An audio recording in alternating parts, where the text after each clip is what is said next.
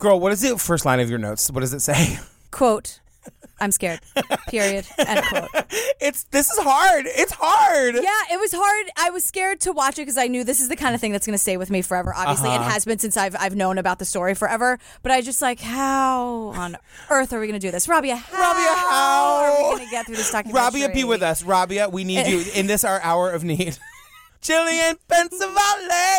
Patrick Hinds. ba-da-da.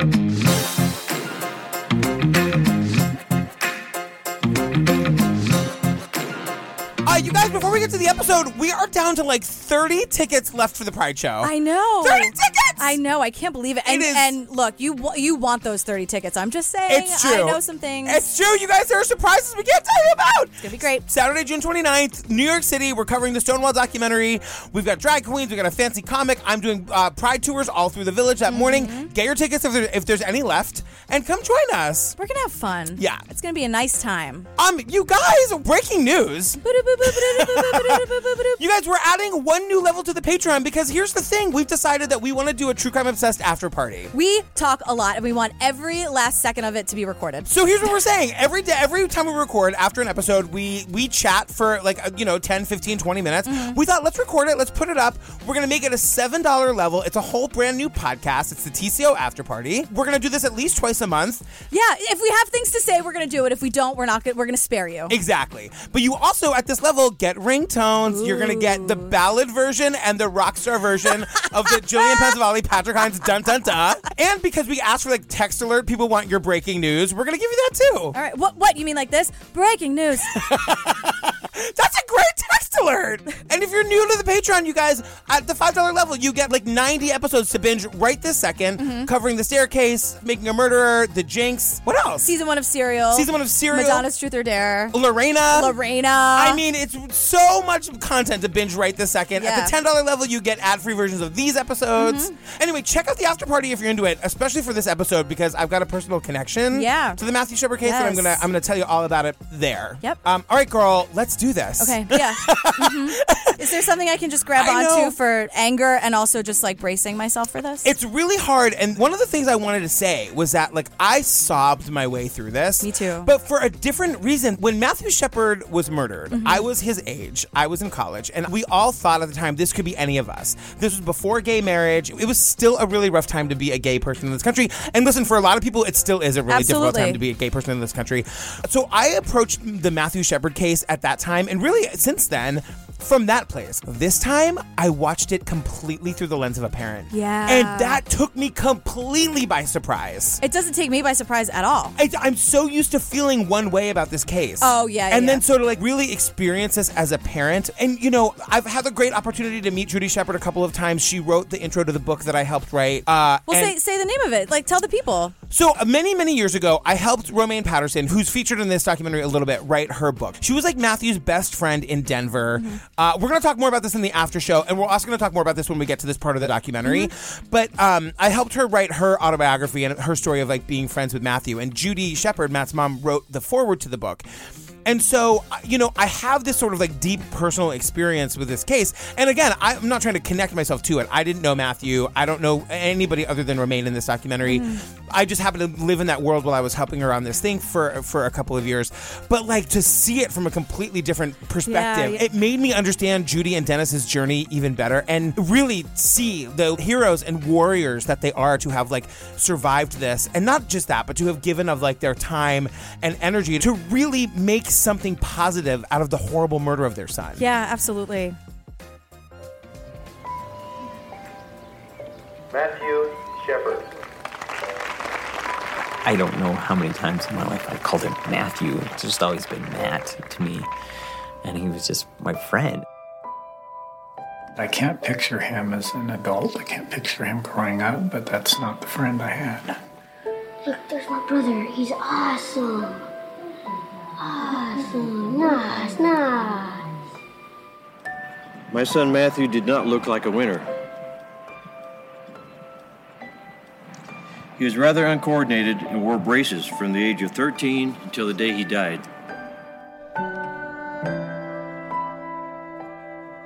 What was tied to this fence about a mile outside of Laramie was not a trick, it was real. The battered body of Matthew Shepard, beaten almost to death, barely alive. Matthew's mother said, Please tell everybody who's listening to go home, give your kids a hug, and don't let a day go by without telling them that you love them. They're very grateful that when they last saw Matthew, his last words to them were, I love you. I am so pissed off. I can't stop crying. He said it. God hates fags. One thing must remain clear hate and prejudice are not American values. Why did he become the icon? Say hi, Mom. It wasn't because Matt was special. He was very, very special to the people that were close to him. But so has every single person who's been killed. How can it help open people's eyes? The fact that I haven't come to terms with this is the way it is. You don't ever think things like that are going to happen to people that you know or, or that are close to you. I don't think we could even talk about it until now.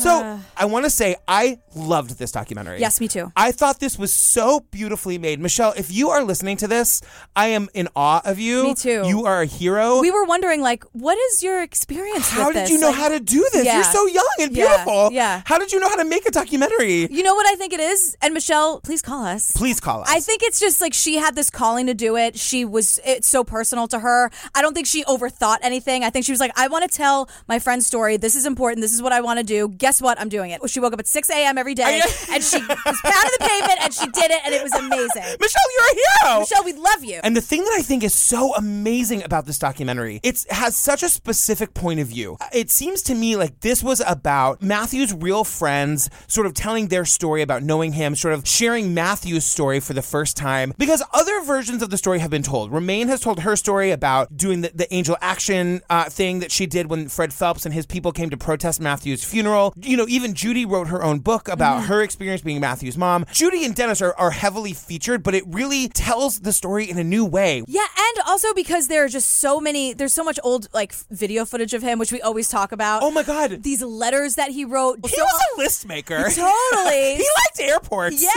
to all that list, and it's like I like it too. I just don't like to fly, but I like I like the, the I like packing, you know. So I felt very uh, connected to him in that moment. I'm sensitive. I am honest. I am sincere. I am not a pest. I am my own person. I am warm. I love helping. I love smiling. I love being myself. I love learning. I love eating. I love airports. I love hugs. But it's just he wrote everything down, and it, you know you're different with your friends than you are with your family, of course. It's true. Just the photographs that she gets of him. We see the very famous photo of Matthew in that blue shirt. Uh-huh. There's a video of him unwrapping that as a gift Yeah. on Christmas morning. Michele, you gorgeous genius. Yeah, I see you, Michele. I, got, see you. I mean, the hairs on my arm stood up in that Yeah. moment because that's the most famous image of Matthew Shepard. But all the images that she found, all the home footage that was given to her, that she used like so beautifully, you just I couldn't get enough of it. Yeah. Michele, did I mention that I like this stuff? yeah, Michele. Um, we're very subtle here on TCO. She's like slowly turning the volume down. She's slowly she, and backing away Yeah. Slowly. And then we're like, Michele, come back. Yeah, call Rabia. She knows how to handle this. She knows how to deal with this.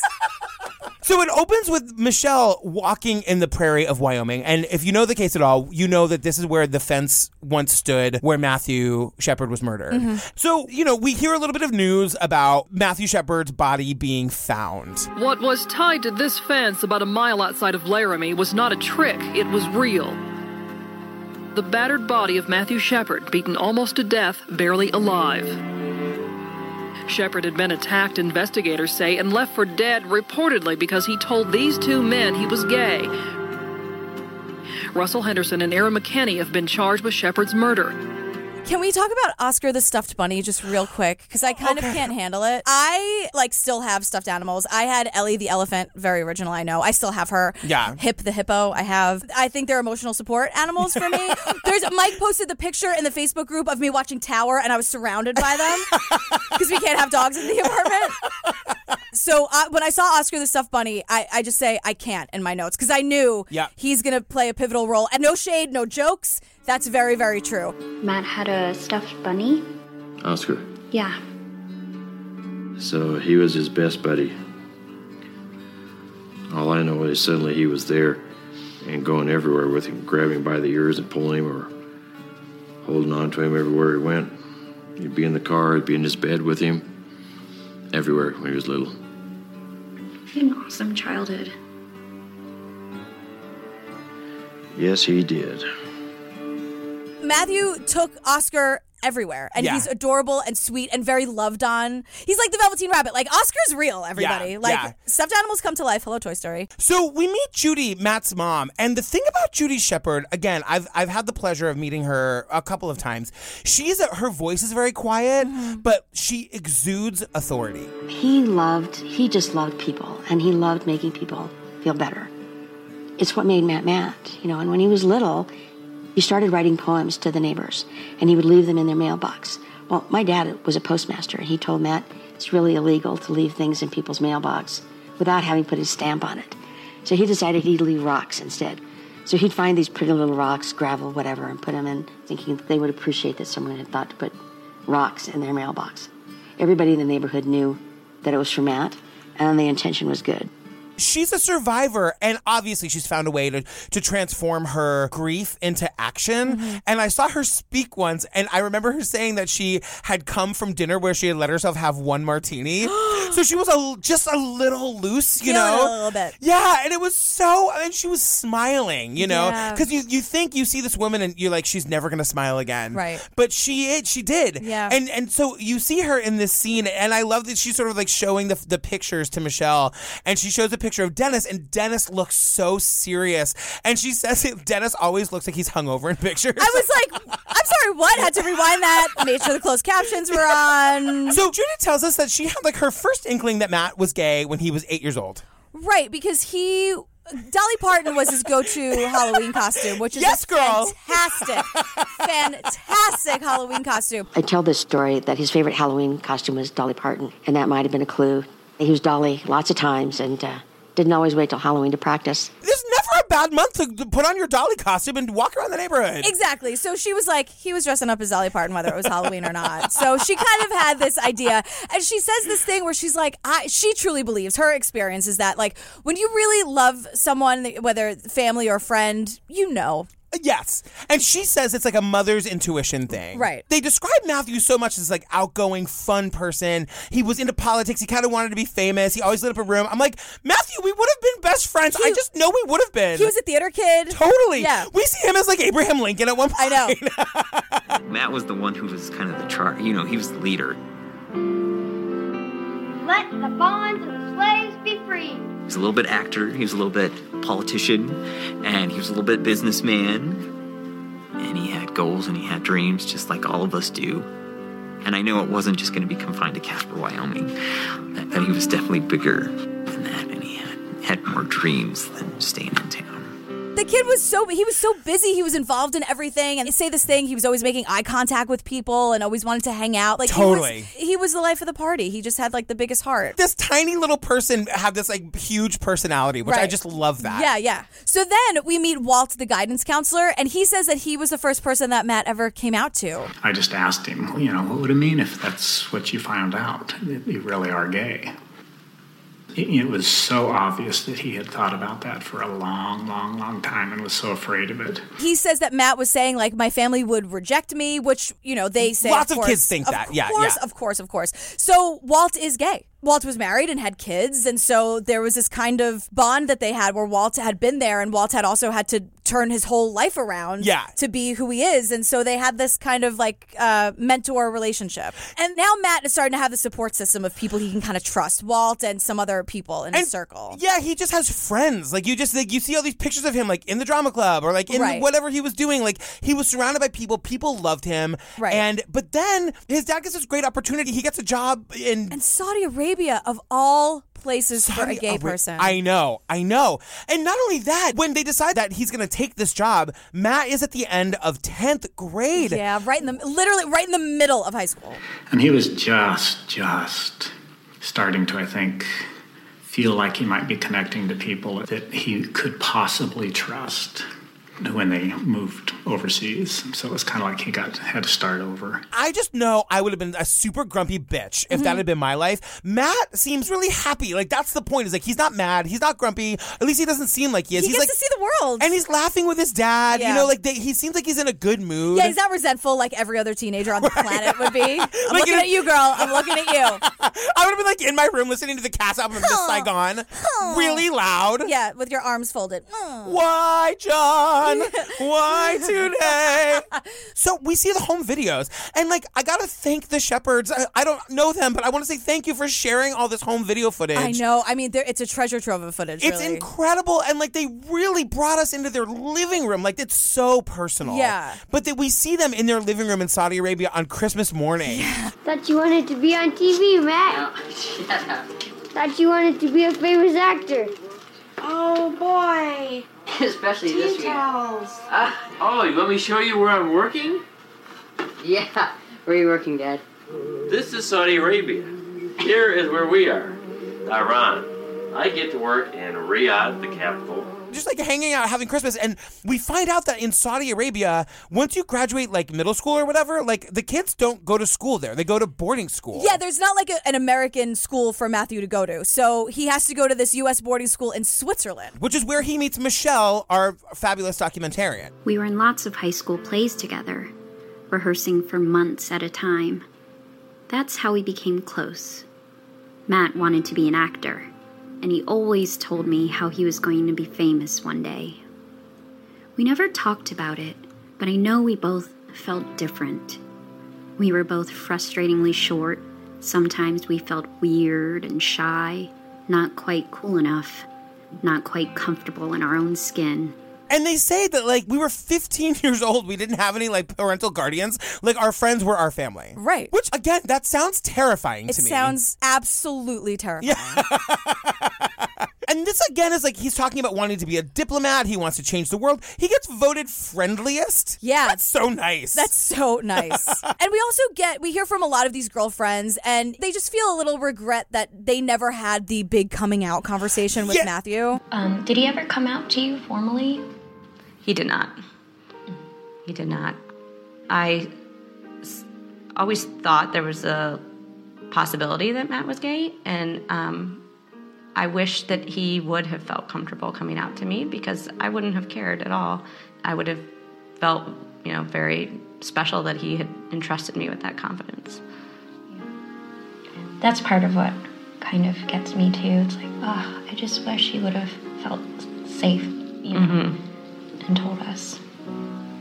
Maybe it would have changed things. I don't know. Yeah. But you know, I think that it took Matthew a while to be okay with it, and like that was so many people's story back then. Yeah, and also these these girlfriends are exactly what the mom was saying. Like when you really love and care for someone, you Yeah. kind of know. And then Walt, the guidance counselor, is like, "Yeah, well, here's the thing though. Sometimes the closer you are to someone, the harder it is to say it." He was like, "Just ask my wife and kids." Yeah, my mom, the gay one, the gay lesbian, that's my mother. She's a gay lesbian, by the Uh-huh. way. Is she? She's a gay. what? She's a what?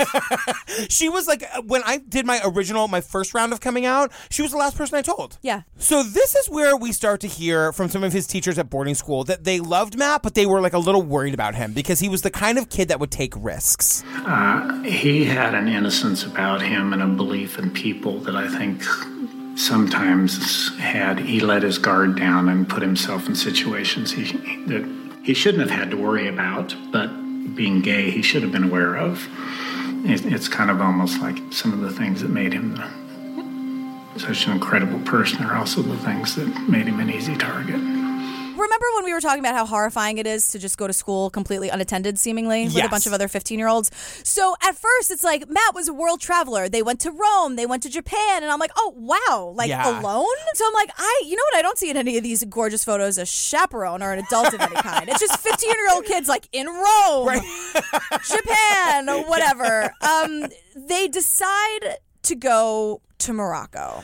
It's him and his friend Kate. Right. And they're like, yeah, you know, the, the school was a little concerned that it might be dangerous, you know, because we're Americans. I'm like, not because you're 15 year old kids unattended in Morocco.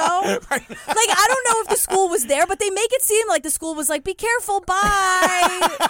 right. So they go and like and Kate says like they were a little scared. Morocco at that time was so different from anything that we had experienced before. It was very exotic, it was very beautiful, but when we got there didn't feel entirely comfortable. So we were being very cautious on the first day that we were there.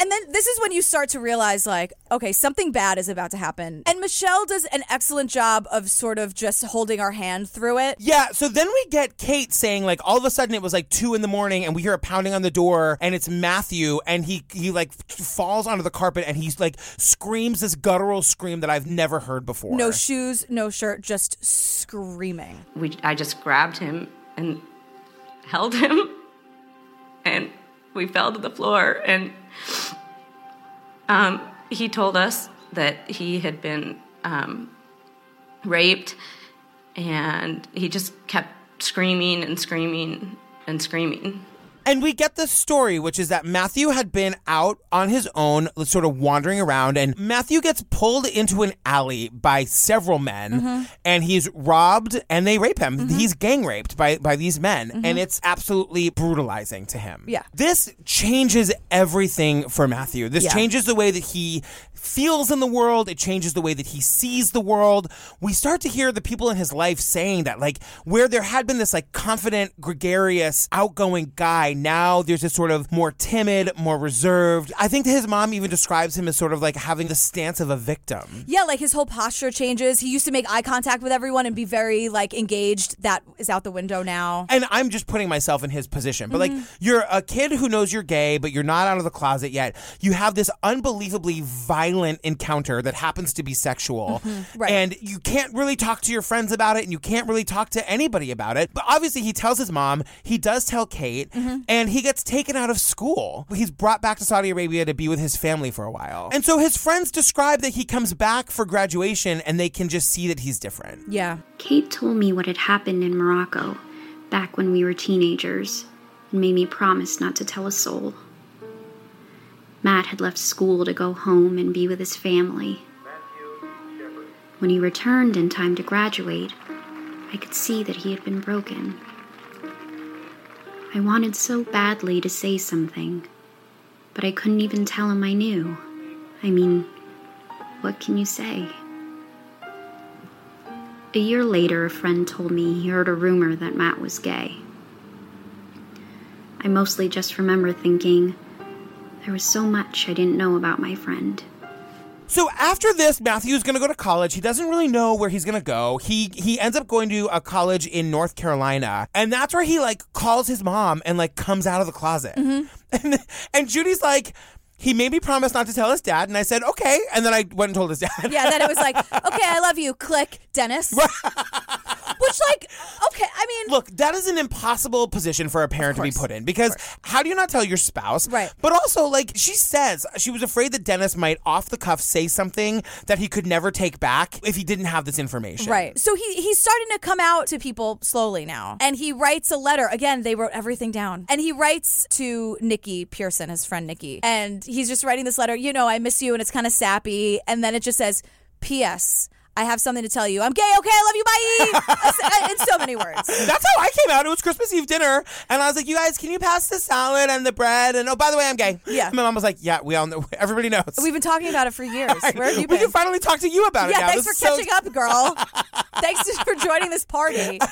So now that Matt is starting to like come into his own a little bit, he decides he's got to get out of this like North Carolina college town and he moves to Denver. Enter Romaine Patterson. So mm-hmm. Romaine is the woman that I helped her write her book many years ago. Right. How long was this whole Denver period? The Denver period was about a year. He was in Denver for just about a year. Here was this huge city. it was just kind of like this huge playground for him to do whatever he wanted.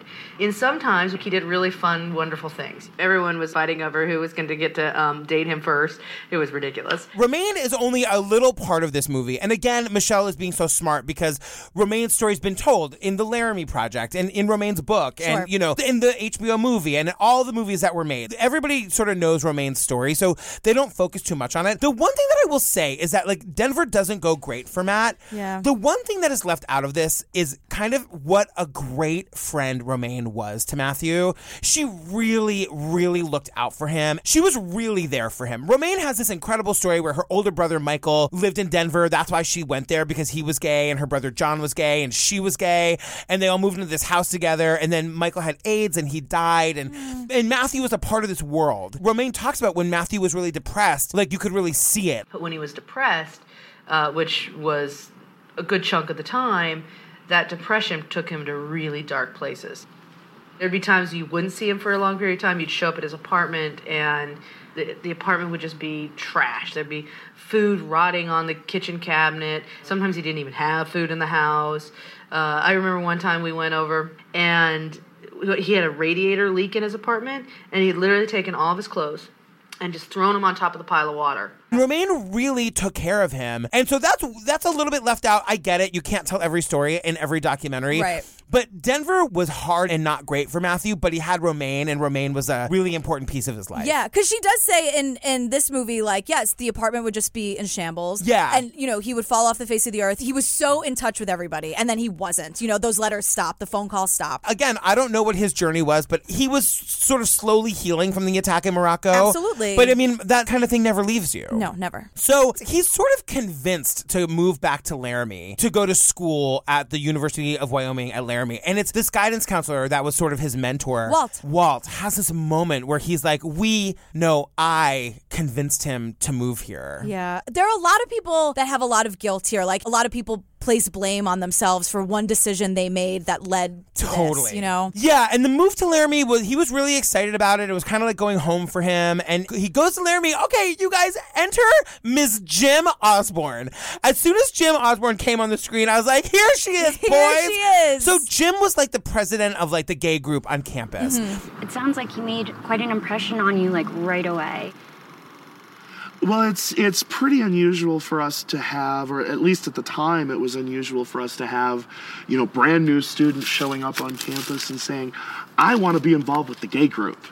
Um, you know, it was real clear that he was not a traditional 18-year-old college student and all that. He'd he'd seen a little bit more of the world than um, than most of our students, it seemed, and And so Matthew was like super excited, and he was saying like he wanted to implement a mentor program for like the, the mean, younger gays. yeah. And Michele says to Jim like, "You guys must have been quite a pair." Jim is a really really big guy. Yeah. He's just tall and he's big, and Matthew is teeny tiny. They, they just look like such an odd couple. The visual of them is just like, but then that's that makes it perfect, right? totally. You know? And Jim calls Matthew a pocket gay. Yeah. I was just like, he's just, he's like a pocket gay. He's just travel sized. I feel like I needed a little bit more Jim. Yeah. I was like, you know that he's definitely could have been the comic relief here. Totally, totally. Jim, Yeah. if you're listening, girl, call me. Life of the party. So, if you don't know the timeline of the case, Matthew was not in Laramie very long at all No. before the attack happened. I don't remember exactly how many days or weeks it was, but it was a short time. And so now we're sitting with Judy, and she sort of takes us through the night of the attack. My understanding is there was a meeting of the campus LGBT group, and then after that, he wasn't ready to go back to his apartment and study. He wanted to go have a drink. Uh, no one wanted to go with him, so he went by himself to the fireside. And we meet Matt Galloway, who's the fireside bartender, and he tells us what happened inside the bar. And I'm like, does he still work at the fireside? I don't know. Because we're inside the fireside. It, and it he's like- looks it looks like he is. I don't know. Yeah. So did he come in alone? Uh-huh. And uh, that wasn't an unusual thing for him to come in and sit at the bar and have a few beers.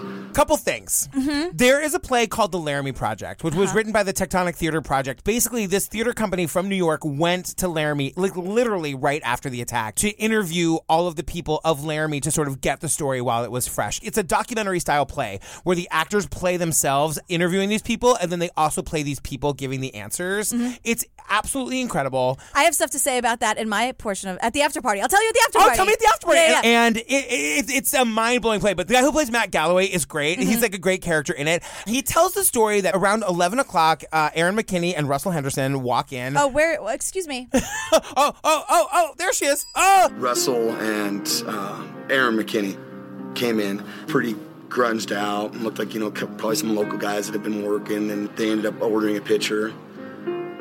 I brought the pitcher to them. They paid for it with dimes and nickels, and was hoping that they didn't have enough for another one because I really didn't want to go through this all night with these dimes and nickels. I'm so glad we haven't said their names until now. Dimes and nickels. I And you know. like in my head they were doing it to be dicks. Right. Or whatever. They are the guys when they walk into a bar, you know where they are. Yeah, Them. totally. Them.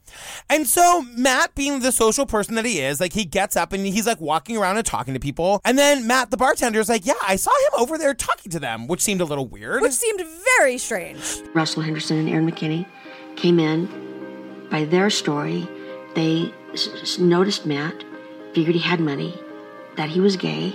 According to them, they went into the restroom, uh, hatched a little plan that they would pretend to be gay, introduce themselves to Matt, and they were going to rob him.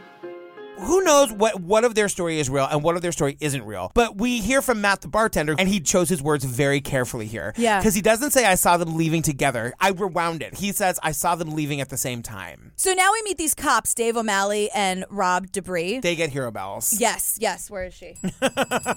Total hero bells. I love them both. I'm Yeah. glad. Okay, good. They tell us more about the these garbage pieces of shit. So they're just like, you know, Russell was a follower, and one of them is like, and loyal to that dirtbag Aaron for whatever reason.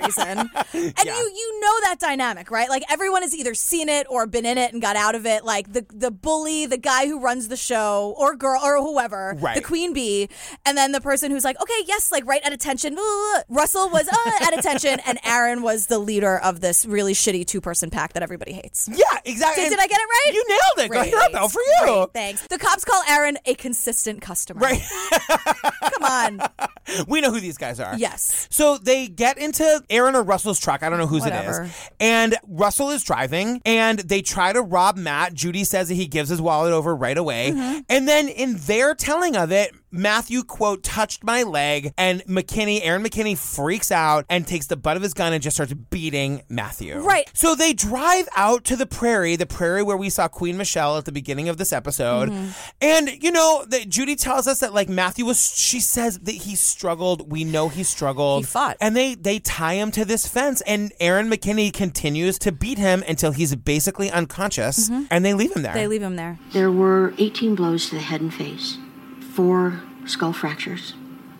The final blow was the one that killed him, that was behind his right ear, right back here. The butt of the gun came down and crushed his, crushed his skull in and crushed his brainstem, and torn his ear away. And then they found him 18 hours later. And then cut to 5 a.m. in Saudi Arabia. Because you have to remember, Matt's parents, his family are across the planet. Yeah, Remember I, I, also. I forgot about that. Watching this, I completely forgot that they were in Saudi Arabia. He's also only lived in Laramie for two weeks. Mm-hmm. All of like Romaine and and that whole crew is in Denver. They don't know. Yep. And so they get a phone call at 5 a.m. Dennis says that the, we assumed it was Matt because he always called early, and it was the hospital saying like Matt's hurt. There's been an accident. Like you need to come home. And this part of the story I had never heard before. What? Dennis just assumed it was a car accident. Judy's sister says Matt's story is all over the internet, the newspaper, the radio, the television. I'm going, what story? He was in a car wreck. I said, no, it wasn't a car wreck. So that's when it started to hit us. So now we cut to Walt, the guidance counselor. This, like, I can't. Because Walt has gotten wind of what's happened. Sure. And Walt is the one that starts alerting the press because he's saying, look, the local news is going to try to gloss over this. We need people to know that this was a hate crime. Right. He's calling the press in Denver and Casper, all of the major news outlets, and they're all picking up the story. All we wanted to do is make sure it wasn't covered up. It may sound like an exaggeration, but I woke up, woken up by the telephone probably at six o'clock the next morning. It was someplace like the Washington Post.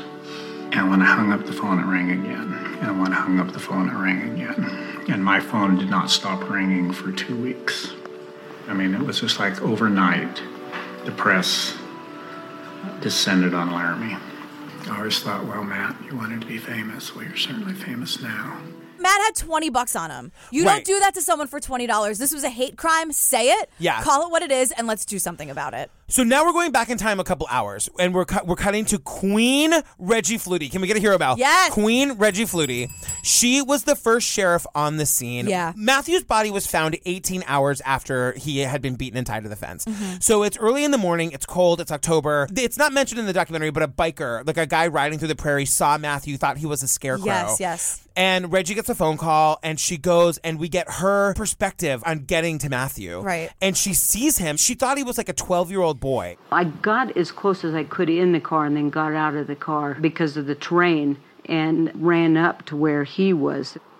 He was tied uh, with his hands behind his back to the buck fence and he was laying on his back. My whole point was just to keep him alive. My whole point is just to get him some help and you know just let him know that somebody was with him you know he was going to be all right you know you just hoped he would be all right Michele says to her, Did he look anything like what you now know he looks like? And she said, No. No. He was like deformed. and he had he was covered in blood, and the only part of his face that wasn't covered in blood were right under his eyes where he had been crying. So now we're back with the Shepards, and then Judy tells us about like when they get there. They're trying to get the Shepards up to speed on like what his condition is. Right. And the doctors say to the family, like, the best thing that you can do for Matt is to like not bring your stress into the room. You know, like he'll feel that. So Right. you have to go. And Judy said, we tried. We went in and we were like as calm as we possibly could be. I mean, yeah, what a th- I yeah, I get it, but what a thing to ask. Like, how yeah. do you? This is the part where Dennis goes in search of the bunny. Because I, I think he says like it was they were just in the hospital and it was like two in the morning and he was like fuck it I'm just gonna go get Oscar because they wanted to see if Matthew could sense Oscar that would maybe be something that would trigger something or wake him up on some level it was Yeah. a last attempt to sort Right. of get their son back So about 11 o'clock at night, I hopped in my truck, drove like crazy up here to Casper, and I opened up the storage unit, put on the headlights, left them on all night, and started pulling out every box. And I couldn't find Oscar. In a way, I regret I couldn't find Oscar. In a way, I think you God telling me, you keep Oscar for yourself. You need to have something to remind you of the good days.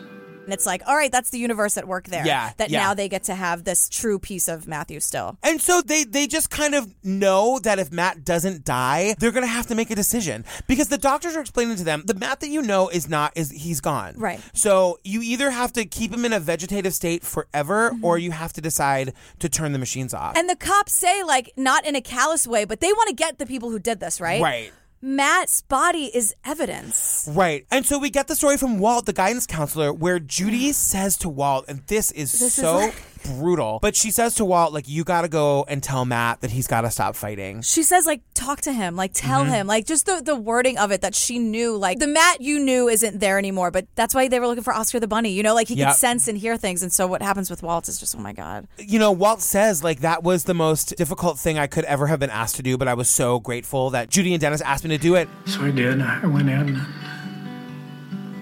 and sat down and started talking to him. It was time for him not to be fighting, not just to stay alive, but to, that he wasn't going to be forgotten, that he was going to be famous, that there was going to be some good coming out of this. And that he really needed not to put his parents through the decision they had to make. And for his mother and his dad, he needed to just let go. I laughed. Said my goodbyes and left. And then Walt says, and he died at midnight that night. And I was, I mean, look I at my, look at me. I, so- I sobbed my goddamn way through this thing. I mean, it, that was like, and he, di- I was just like, oh my God. And then you get this feeling of, or people then get this feeling of, this has to be it, right? This has to be the thing that's going to make things change. Because if it's not this, what the hell else could it be? Right, because what happens now is that Matthew's story has gone the 1998 equivalent of viral. Yes. Everybody knows about it. It's on every news station, and everybody is sympathetic. And then we're seeing these like rallies where Kristen Johnston gets up and talks. Yeah. And she's like, I just would have loved him. And then Ellen, I mean, this is so famous, but like Ellen gets up and she's, this is is Ellen DeGeneres, like America's sweetheart. Who was always bubbly and happy and Yep, never dancing. said anything. And, you know, she's like, oh, oh, heck, you know? Right, yep. And she is her true self in this moment. I am so pissed off.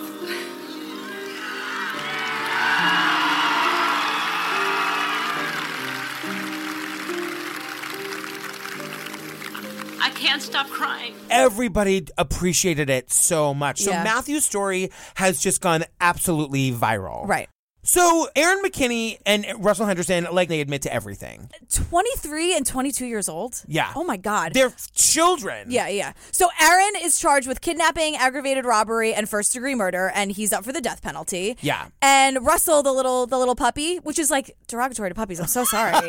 um, the little lemmings. Sorry, lemmings. Um, he, uh, he pleaded guilty, and he's in prison for life. Right. So the whole thing with Aaron McKinney's trial is that like, are, is he going to get the death penalty or not? Mhm. And you know, it's this kind of incredible thing where Judy and Dennis Shepard, from what we know, are pro death penalty. But by the time it rolled around to Aaron McKinney's trial, there's this whole thing about the Shepards deciding they didn't want the death penalty for him, that it was time to heal. And there's this news coverage that's like basically the Shepards go to bat for Aaron McKinney to save his life. Right, because he's found guilty, and Yeah. they step up and say, "Can you actually take that?" Like when it's time for sentencing, Yeah. they say, "Can you take that off the table, please?" And Dennis Shepard has this incredible victim statement, and I hate to use that word, but Mm. he makes this statement in court, and I'll just play it. But he basically talks about how, like, I'm giving you life. On October 12th, my firstborn son and my hero died 50 days before his 22nd birthday, with his mother and brother holding his hand. He actually died on the outskirts of Laramie when you beat him. You left him out there by himself, but he wasn't alone. There were his lifelong friends with him. First, he had the beautiful night sky with the same stars and moon that we used to look at through the telescope. Then he had the daylight and the sun to shine on him one more time. One more cool, wonderful autumn day in Wyoming. He heard the wind, the ever present Wyoming wind, for the last time. He had one more friend with him. He had God. I feel better knowing he wasn't alone. Miss McKinney, I am going to grant you life, as hard as that is for me to do, because of Matthew. Every time you celebrate Christmas, a birthday, or the 4th of July, remember that Matt isn't. Miss McKinney, I give you life in the memory of one who no longer lives. May you have long life, and may you thank Matthew every day for it.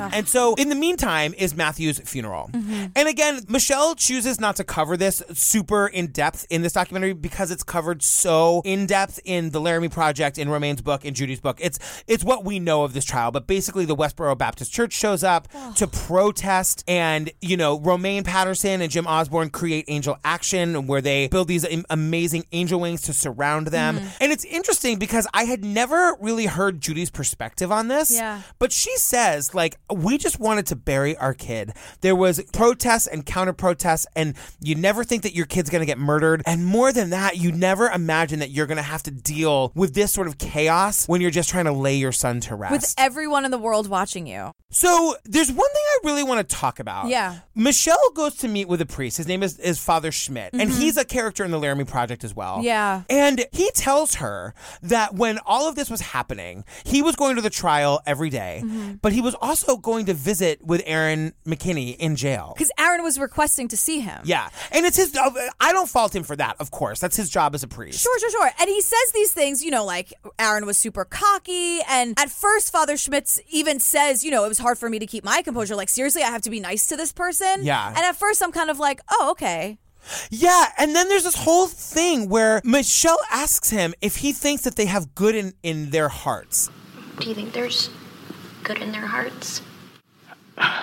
That's difficult to answer. I, I believe this.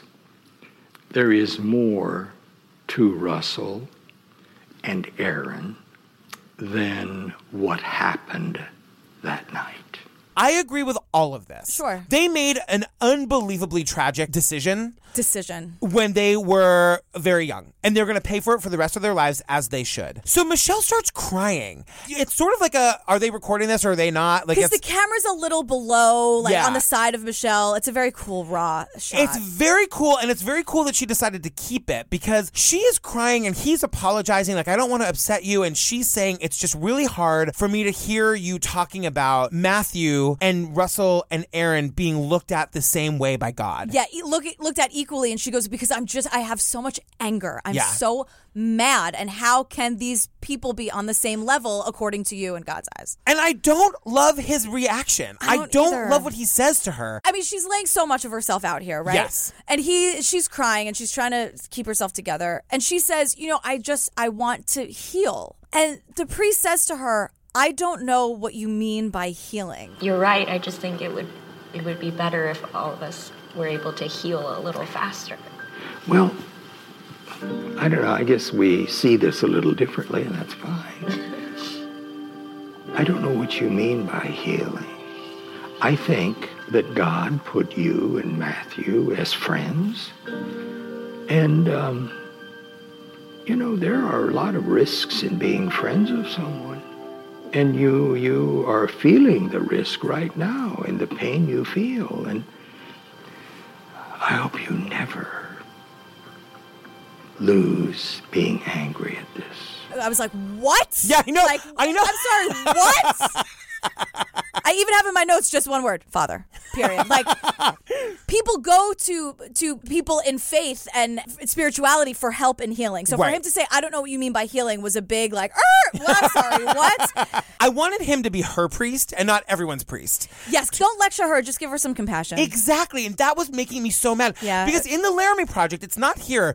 He says this whole beautiful thing where I, he obviously didn't want them to get the death penalty. He's saying it should be the opposite. They should be forced to live and they should be forced to tell their stories. Mhm. And that's what everybody is saying throughout is that the way that we're going to get better as a society, the way that this, we're going to stop creating boys and men that do things like this is if we can understand how Aaron and Russell got here. And we're only going to know that if they tell their stories. We have to know their stories. Yeah. And Judy says this in another way, sort of towards the end, where it's like, we have to know how Aaron and Russell got to be who they are. Right. So we can make sure we don't create people like that anymore. Exactly. And I like all of that, but it's also like, just let Michele cry. Yeah.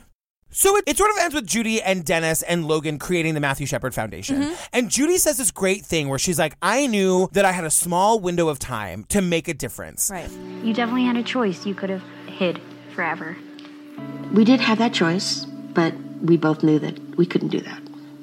We would have we would have gone crazy. We would have been haunted by the fact that we had the opportunity to make a change and didn't do it. So we uh, stuck our feet out there, and here we are.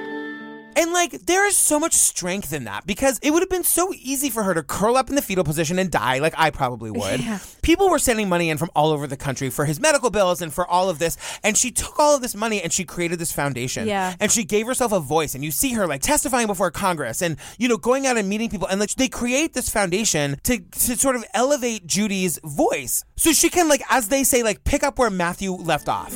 I just feel this as if Judy has just picked up exactly where Matt would love to have started the day he graduated from college, had he ever been able to do that. It's the kind of work that Matt would have given anything to be able to do, and his mother's able to do it because he's no longer here.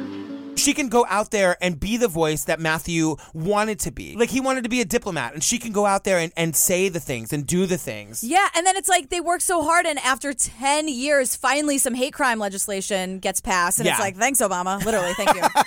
thank you. This afternoon, I signed into law the Matthew Shepard and James Byrd Jr. Hate Crimes Prevention Act. And then and it ends on that very positive note. Like there, Judy's still out there. She's still doing great in the world. And my favorite, favorite line is that it ends with somebody saying that Matt's greatest legacy is a generation of advocates. Because, you know, so so many people like me came of age during this time and wanted, because of his murder, to make a positive change in the world and, and are doing it in their own way. And that really is Matthew Shepard's legacy.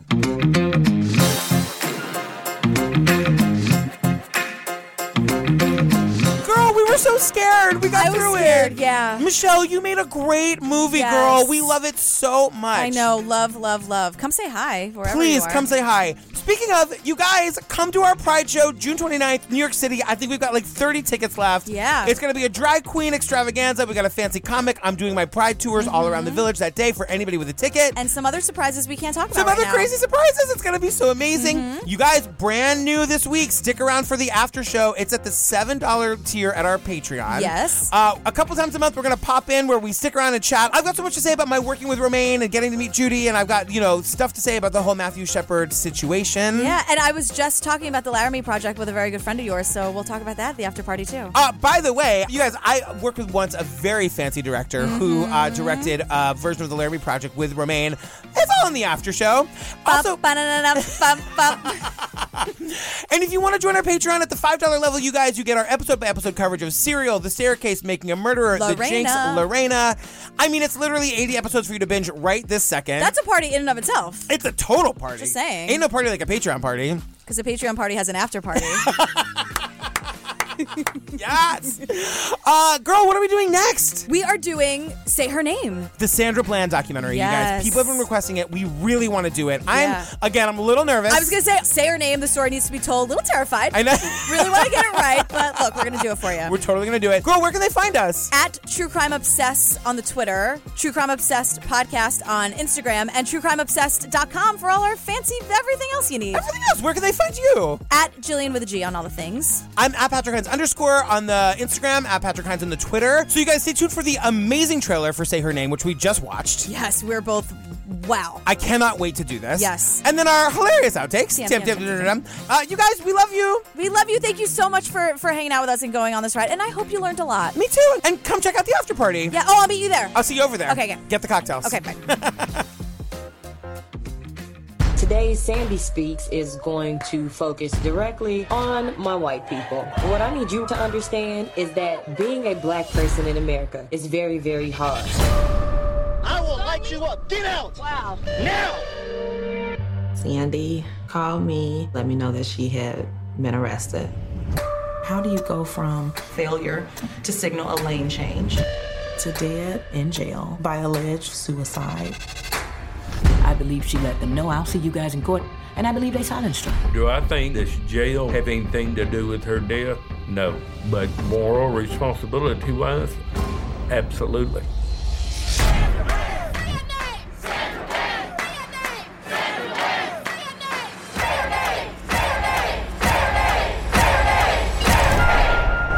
If we want change, we can truly make it happen. Sandy Speaks. And you're gonna get Or you're, can you imagine as someone having that as their ringtone? All their friends, breaking news, breaking news, breaking news. Bethany, answer the phone. In the name of Rabia and Susan Simpson and Colin Miller, amen. Jillian Pensavalle. Whoa. Patrick Hinds, I tried to meet you on the. We're very, we're lovely people. We are, but we get really obsessed. So now you're one of our queens. Oh, it's Queen Michele. And loud. We are loud. Turn it down, girl. Turn it down and walk away slowly. It's okay. We'll, we'll find. I was gonna say it's okay. We'll find you. Yikes. She took her ear, her earbuds out. She's like, I gotta wait. I gotta. I'll, I'll get back to this after She lunch. She took the earbuds off and left them on the counter and can still hear us crystal clear. Michele, come back! You're making it worse. Patrick, don't. I know. I'm sorry. Somewhere, do you. somewhere, Rabia is like, you guys are just getting worse by the day. I didn't even have it this bad, says Queen Rabia. Michele is so young and she made such an amazing documentary. I know she's amazing. Have you ever felt like nobody was there? Have you ever felt forgotten in the middle of nowhere? Have you ever felt like you could disappear? Like you could fall and no one would hear?